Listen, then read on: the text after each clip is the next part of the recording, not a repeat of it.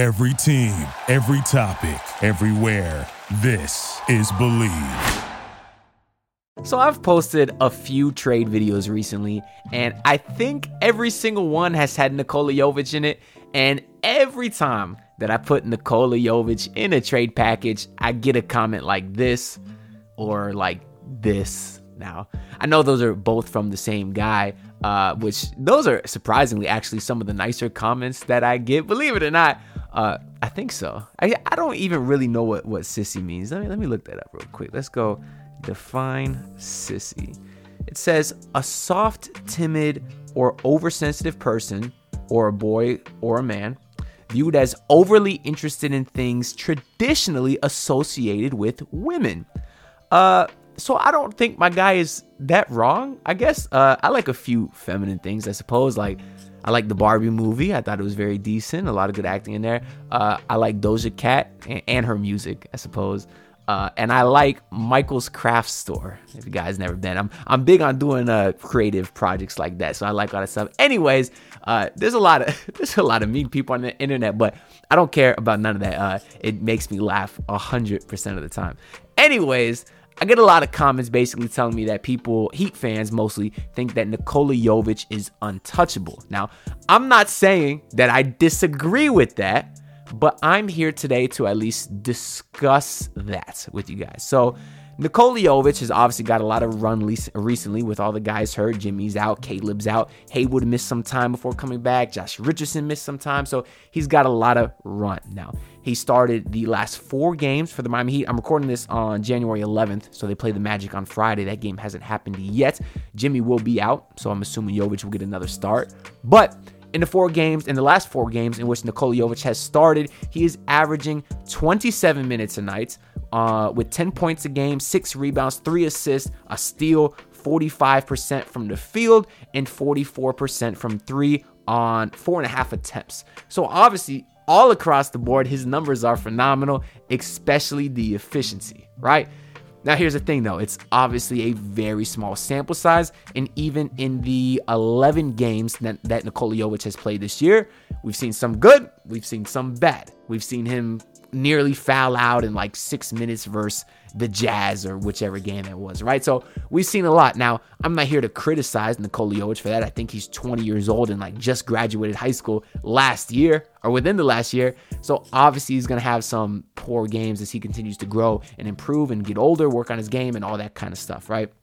And I guess I should start by saying that I do love Nikola Jovic. Actually, I was thrilled when they drafted him. I'm not really a big college guy or an overseas guy, I guess, in this case. Uh, but the reason I wanted Nikola Jovic is because I, I honestly, I liked his name and I saw like one highlight tape before the draft. But, but that being said, when he did select Nikola Jovic, what was it, like twenty-seventh overall or whatever, seventeen, twenty-seven, I, I forget, I get them all mixed up, but when they did, did draft Nikola Jovic, I was very happy, and I loved what we saw with him in Summer League last year, I loved what we saw with him this year in Summer League, and especially what we saw with him in the FIBA tournament carrying, uh, Slo- Serb- Serbia? Serbia, yeah, carrying, Serb- Slovenia is Goran Dragic, shout out my guy for just retiring, uh, but, uh, he helped carry Serbia all the way to the, uh, the championship in which they lost to France, I believe.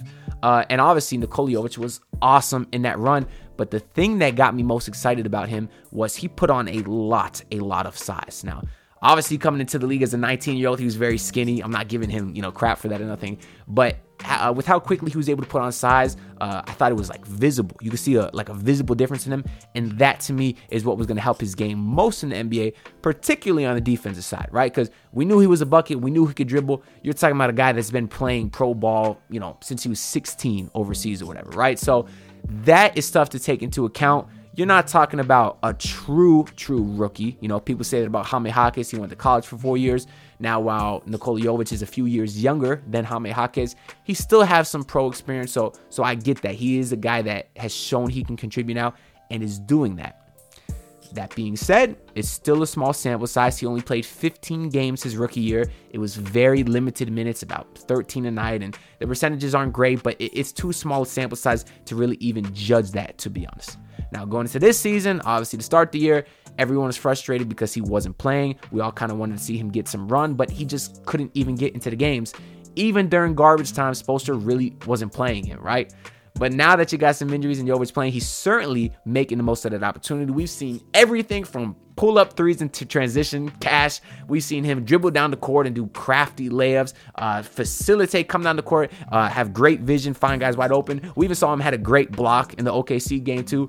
Uh, all of these things he, he did really in that O K C game, right? Uh, and, you know, he can do in all the games. He's very versatile. It's almost like the Avatar, water, fire, earth, air, whatever it is. That's Nikola Jovic, shooting and passing and rebounding, right? He's been a very good rebounder too of late. The problem is, though, I personally am not as confident that when everyone gets healthy, I guess mostly when you get Jimmy and Caleb back, I'm not entirely sure that Nikola Jovic will continue to get run, right? Now, that begs the question for, for you Heat fans, what is the timeline that you want to win on? Do you want to try to win now, or do you want to try to win in the future? Because I personally believe that you can improve this current roster. When I say win now, I'm basically meaning around Jimmy Butler. I think you can improve the, ro- the roster to try to win around him. We've seen two finals teams, you know, built around Jimmy Butler. We saw them go last year, and I think this team is better this year, but I still think they could even make some more improvements. That's why some of these trade packages that I had, including Nikola Jovic, had guys like Donovan Mitchell and DeJounte Murray and Marcus Smart. Now, that's three pretty different levels of players right there. I understand. I would definitely trade Jovic for, you know, DeJounte Murray uh, and Spider. I'm not sure I would do it for Marcus Smart. That one I was more hesitant on. So that's probably like the, the line of, of best player that I would trade, or I guess worst player that I would trade Nikola Jovic for. So I'm not saying, oh, trade Jovic for Tyus Jones, who I love a lot. I'm not saying trade him for Dorian Finney-Smith, who I also think would improve this team. There's a certain line, right? But I do think, you know, guys like from Marcus Smart kind of and up are better than your Tyus Jones and Dorian Finney-Smith and Spencer Dinwiddie's and Daniel Gafford's and, and all the other minor improvements that we heard the Heat might be considered doing, right? So I personally want to win right now because I believe Jimmy Butler is a very special player. Come playoff time, he is a top five player in this game, and you don't, and, and players like that just don't fall out of trees. I, I don't want to take what Jimmy Butler has done for granted. He is the definition of a superstar because he is a big-time player that makes big-time plays in big-time games, and it's very rare to get one of them, but now that the Heat have an actual superstar in Jimmy Butler, I think personally that they need to make the most out of it in his window. Now, I feel confident saying that Jimmy has definitely another two years, you know, this year and next year, where he'll, he'll, he'll be at that elite, you know, playoff Jimmy superstar level come postseason. I give it two years. I don't think Nikola Jovic will be ready or at least anywhere near his full potential within those two years. I fully believe that Nikola Jovic will be an amazing player in this league, if not an all-star for a very, very long time. But because he's so young and he is so inexperienced, I think we're a few years away from seeing that. I don't really want this Heat to be sort of in between winning now, in between building for the future. I kind of wish they would just pick a direction and go all in because I think that's what it takes to win a championship. You kind of look at the Golden State Warriors now. They kind of try to do the thing where they get Kuminga and Moses Moody, and then you got Steph Curry and Klay Thompson, and we see how it's working out for them. Not very good now. You say, hey, they just won a championship. What was it, a year ago, two years ago now? But the, the they weren't the young guys weren't really a huge part of that rotation. Jordan Poole was a little bit, but we saw what ended up happening. They ended up shipping him off anyways, right? I think you, you can't really play this middling game, win now, win future. I think you got to pick a direction. Now, with the way Nikola Jovic has been playing and me saying that I'm not sure he'll be a part of the rotation when guys come back, I think you got to sell high on Nikola Jovic because, yes, he's been playing well, and his value right now is as high as it's going to be for, you know, uh, another year or two before he ever gets an actual rotation spot on this team. Because remember, he did not have a rotation spot on this team. His value in, in, you know, November, December is not as high as it is right now when you're talking the beginning of January. And I, there's been guys in the past that I wish the Heat would have sold high on. Look at Kendrick Nunn. He walked for nothing. Gabe Vincent, he walked for nothing. You could have got one or two first-round picks for Max Strus, and you ended up trading him for just a second-round pick in a signing trade, just because Cleveland needed the cap space, right? Now, the uh, you know, to play devil's advocate against myself here, you could say, hey, if they would have traded Kendrick Nunn in twenty twenty, maybe that team never makes the finals. You could say, hey, if the Heat would have traded Gabe Vincent and Max Strus at the deadline last year, maybe they never make the finals. That that team never makes the finals. So it's a bit of a, a risk, you know, risk-reward game here. The issue is with, with those guys, the Kendrick Nunn, he was a starter on that team. Gabe Vincent was a starter. Max Strus was a starter for most of the time. Nikola Jovic was not even in the rotation. So if you're telling me we could trade a guy that's likely not going to be in the rotation when guys get healthy, we can we can essentially lose nothing with regards to a rotation player and get in a guy that could improve this team right now, I think that's a move that I would do. Now, another, uh, you know, anti-trade Jovic to improve the team uh, agenda would be to say, hey, Nikola Jovic does not make a lot of money. He's on a contract this year and for two more years, you know, between two and four million dollars. Jaime Jaquez is, of course, the same. Anytime you can get a rookie or a young guy or just a great value contract in general, that is critical to winning a championship, right? Because you're going to have your star players. They got their high players and Jimmy, Bam, Tyler, right? Anytime you can get the, you need value contracts essentially to win an N B A championship. Jaime Jaquez is a value contract. We saw when everybody was healthy, he was playing and he was effective. We did not see that with Nikola Jovic.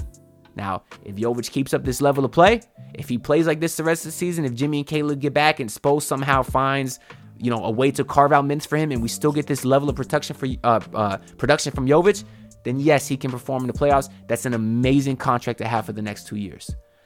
I'm just hesitant because we've seen guys get hot and all Heat fans fall in love with them, and then they just kind of fall off and you missed your mark uh, just to, to take advantage of that opportunity, optimize whatever trade value someone has.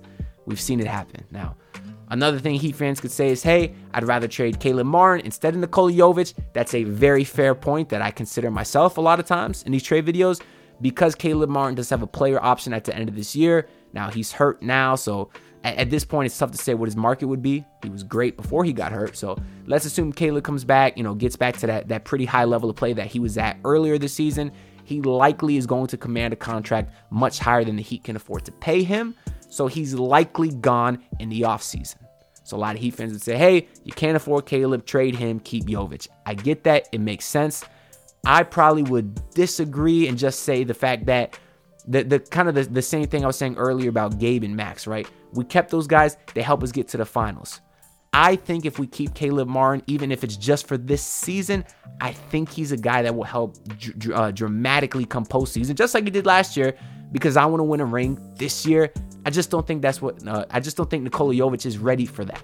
That's kind of what this all stems to. So anyways, I'll probably get a lot of hate for this video. I know there was a lot of rambling, but I'm just kind of trying to get my point across to everyone here. I love Nikola Jovic. I haven't hated people. Anytime I give criticism, people say I hate that person. I haven't hated anyone on the Heat since Mo Harkless. So let me just make that clear. But anyways, let me know y'all thoughts down below. Let me know, I guess, specifically who is the worst player that you would trade Nikola Jovic for. Because, yeah, a lot of people might trade Jovic for Spider, but they wouldn't for do it for, like, DeJounte Murray. So let me know what y'all think. Uh, uh, comment all that down below.